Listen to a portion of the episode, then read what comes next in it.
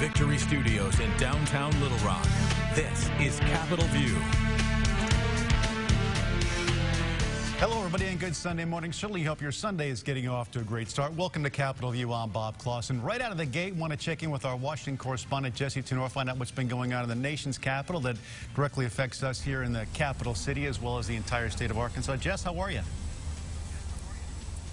Hey, Bob, doing well. Thanks for having me back. All right. Well, busy week as usual, although it seems not as busy as it's been in the past, which which is a good thing. Um, we'll touch on some things um, right.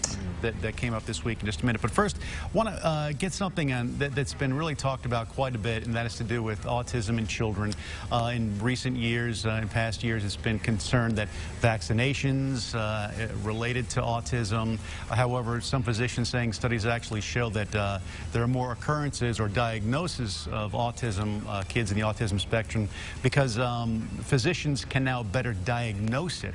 Uh, and there are some things that are, that are in play right now about the Autism Cares Act that's uh, being uh, run through Congress up there. Tell us about that and, and what's developed this week.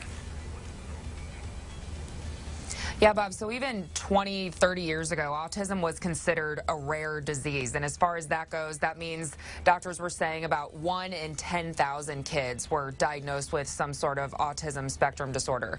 Now, because they're able to diagnose it, like you said, they're, they're now calling it a common disorder. They now say 1 in 60 children have, have ASD. And people are pointing mostly to the Autism CARES Act for providing this research, allowing doctors to make these diagnoses. So it was first implemented back in 2000, and it essentially just coordinates and expands efforts that were already happening at the federal level to fund research and make sure that these doctors have better training from urban to rural areas.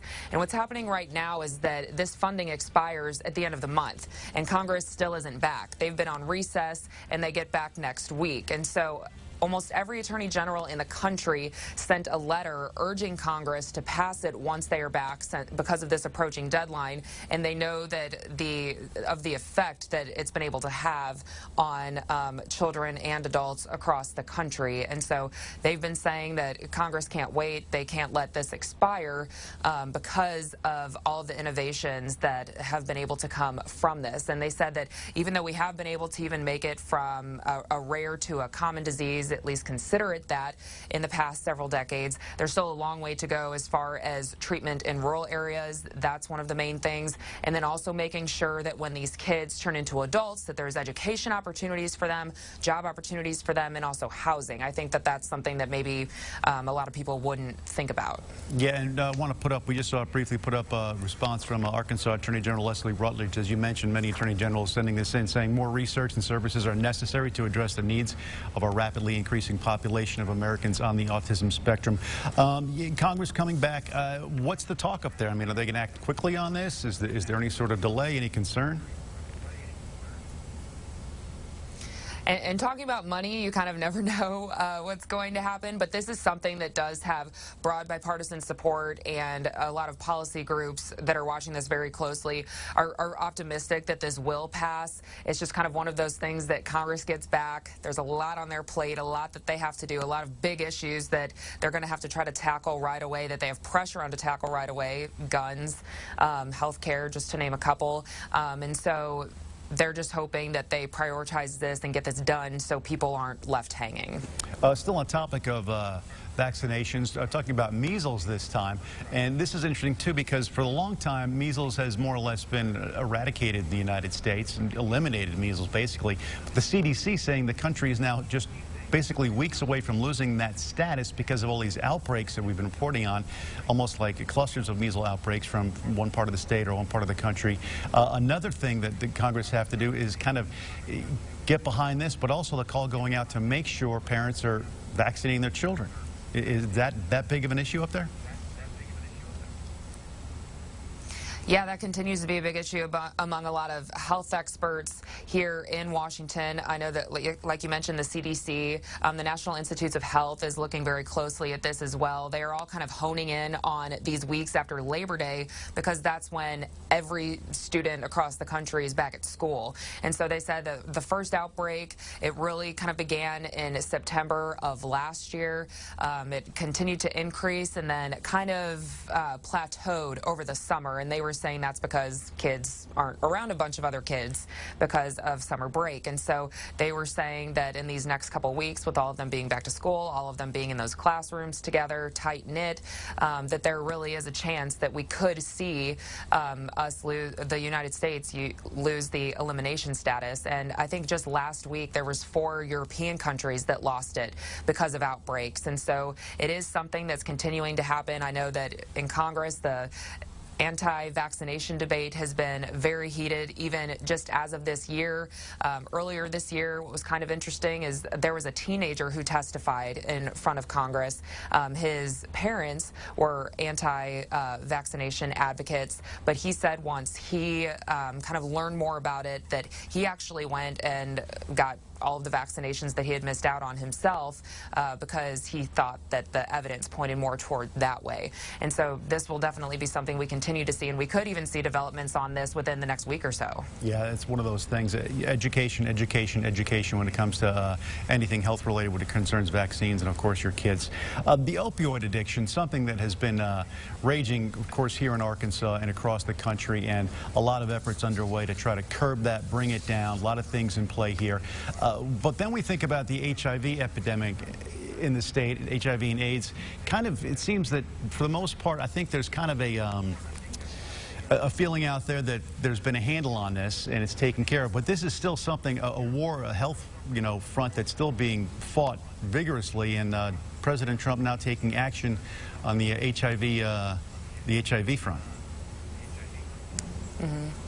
Yeah, Bob. President Trump earlier this year in his uh, State of the Union address, he said he announced his plan to essentially eliminate HIV by 2030. And as part of his plan, it outlined counties across the country and also seven states where there was kind of the most risk in rural areas. And Arkansas was actually one of them um, for being at risk for HIV. And um, I don't know if many people think about these two epidemics of HIV and the opioid crisis going hand in hand, but experts here have been saying, how, how can they not? As soon as you start talking about people using needles, then, you know, as part of the opioid crisis, then we have to talk about potential HIV outbreaks.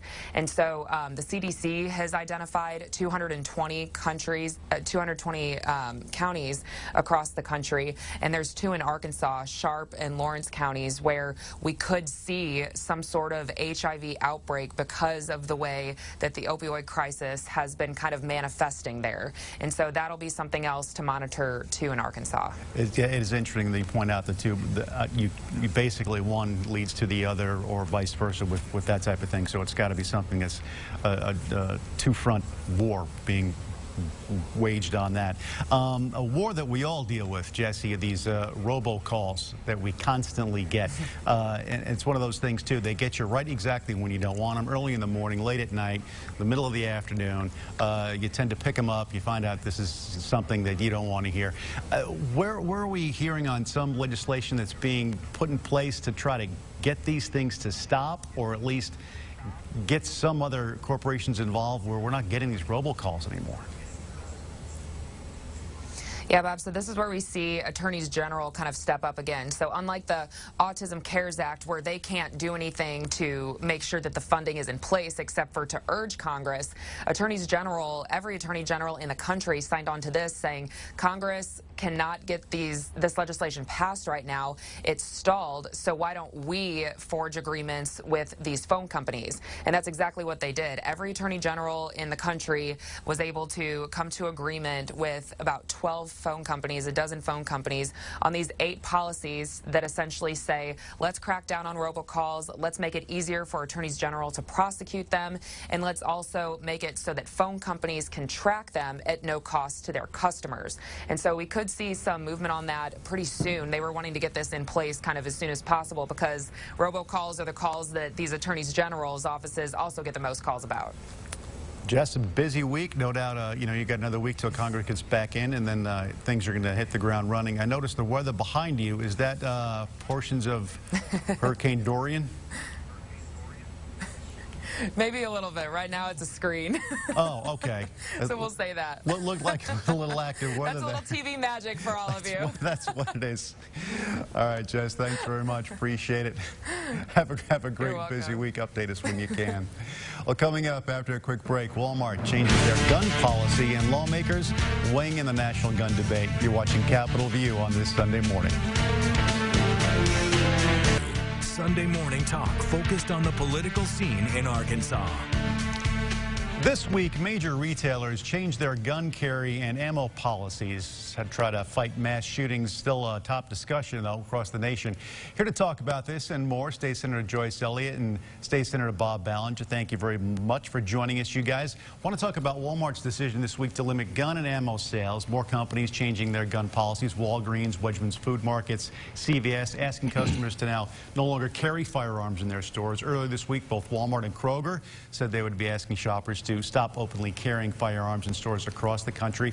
And uh, Bob, real quick, you sent out a tweet uh, rather pointed saying this week, if we are to succeed in advancing the cause of freedom and free markets, the business must stand shoulder to shoulder with those fighting for liberty. The left-wing ideology will, who oppose uh, gun rights are the same ones who seek to tax and regulate Walmart out of existence. I would say you disagree with that decision.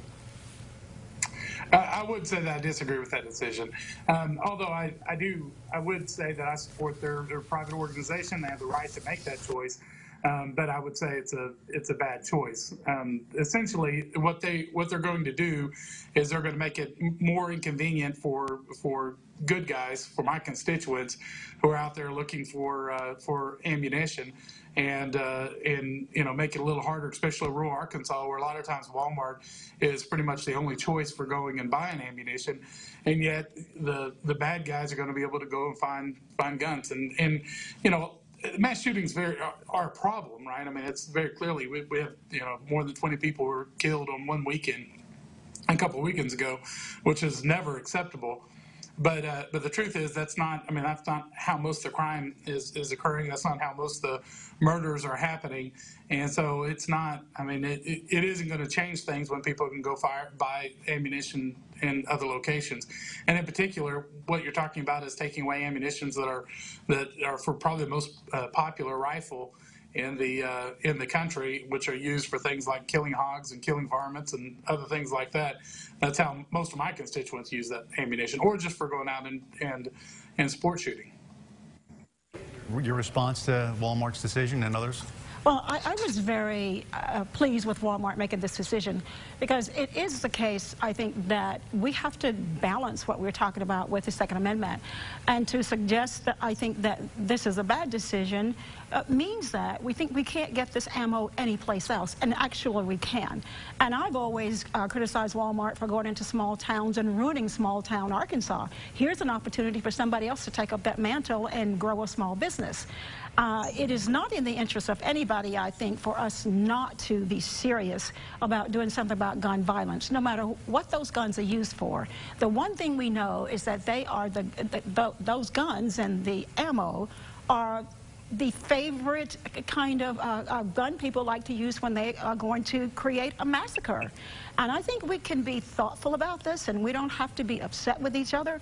And we can reckon, I think, that people's lives, in some cases, mean more than my right to have something that I want. And to me, this is clear cut.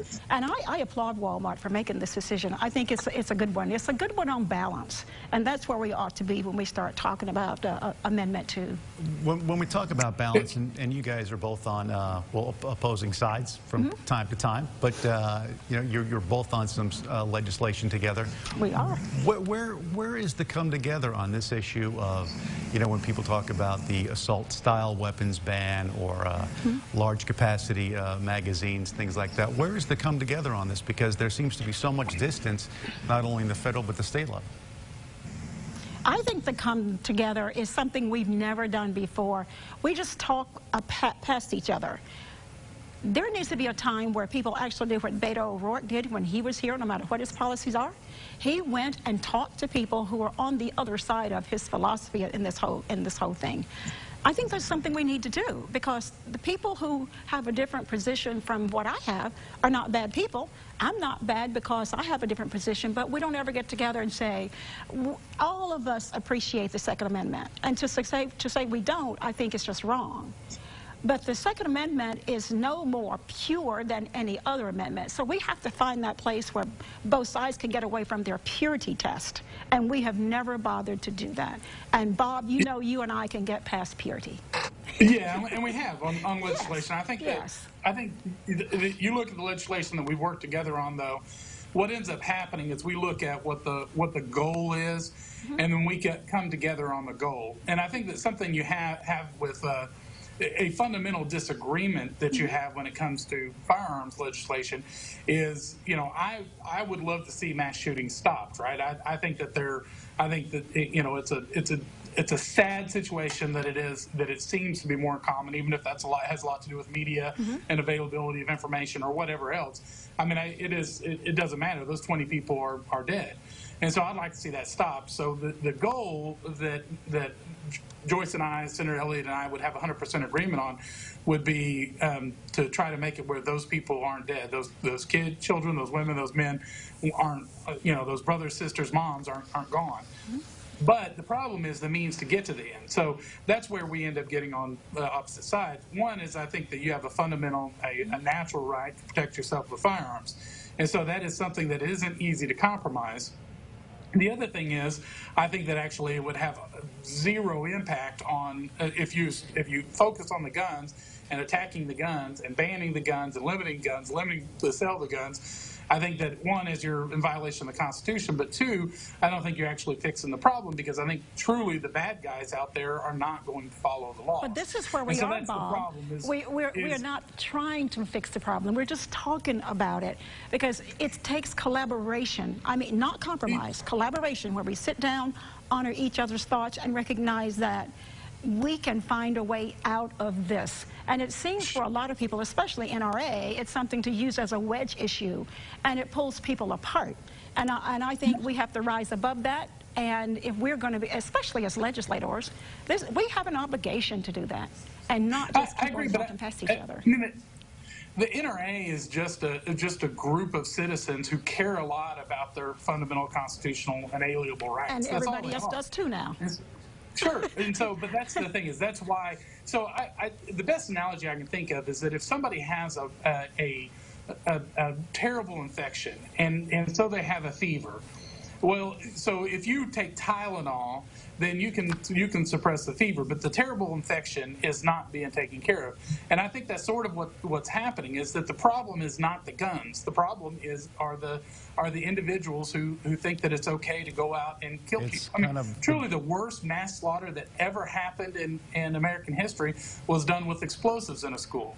And so, I mean, the, the truth is, it's not the problem is not the firearm. The problem is, you know, why is it that our society uh, are creating individuals individuals that thinks it's okay to go out that, that has lost that that innate natural um, idea that says I can't go out and kill my fellow man, right? So to me, what we're doing is we're we're looking at uh, it's almost like a scapegoat. We're setting something up to attack it rather than actually getting to the the meat of the of the problem. And so I think the debate about guns can actually be detrimental to really fixing the problem, which is why in our society are we we have individuals that that when they have a problem, they think it's okay to go out and kill in, in as essence, many people as they possibly In essence, it's, can. it's not the hardware as much as the software we need to be focusing on, i.e. mental health, things of that nature.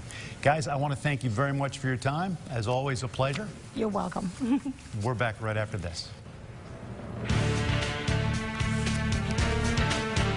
You're watching Capitol View, Sunday morning talk focused on the political scene in Arkansas. Last month, California passed a new law changing the legal standard for when law enforcement officers can use lethal force. Civil rights groups say that that should be a national standard, but Washington correspondent Alexandra Limon reports the National Sheriff Association worries the move will put officers and communities at risk. In a split second, an officer is going to have to make the decision. Jonathan Thompson, the executive director of the National Sheriff's Association, says it can cost lives when law enforcement spends time second guessing a decision. Do I pull my gun and do I pull the trigger and protect those behind me, or do I let it sit and, and potentially let those behind me die?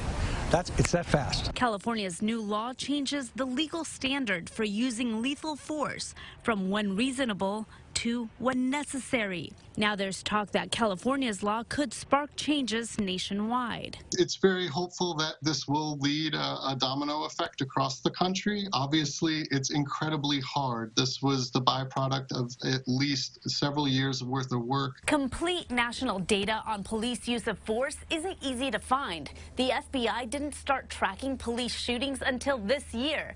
And even now, law enforcement agencies aren't required to submit their data.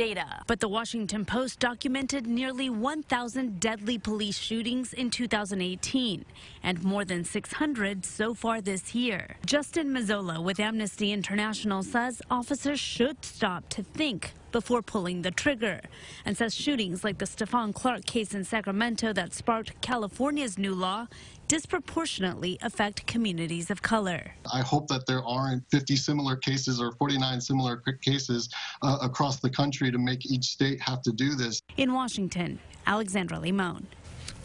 A trade war with China appears to be taking its toll on the hiring market. U.S. employers added 130,000 jobs in August, 25,000 of them temporary census workers. Economists call the 130,000 total, while it seems large, they call it modest. Finding the president's trade war with China and global economic weakness may be to blame for a hiring slowdown. The unemployment rate remains 3.7 percent, near the lowest level in five decades. Wrapping up with good news there on the employment front. A workshop aimed at helping kids find real job opportunities is getting an upgrade. Be Pro, Be Proud 2.0 gives students hands-on experience in construction, manufacturing, and transportation careers. It's an upgrade from Workshop that started in 2016. This one features 13 highly interactive stations, even uses virtual reality systems. Not everybody is going to go to college. Not everybody is going to get a four-year degree, and they need to see options that they can have and that has meaning and dignity and honor and that they can provide for a family. The original mobile workshop has made stops in 250 cities across the state. We are back to wrap things up right after this. You're watching Capitol View on this Sunday morning. You're watching Capitol View, Sunday morning talk focused on the political scene in Arkansas. That is it for today's show. And don't forget, you can now take Capitol View on the go. Download the Capitol View podcast wherever you get your podcasts. We're back with an all new Capitol View next week. Enjoy the rest of your weekend, everybody.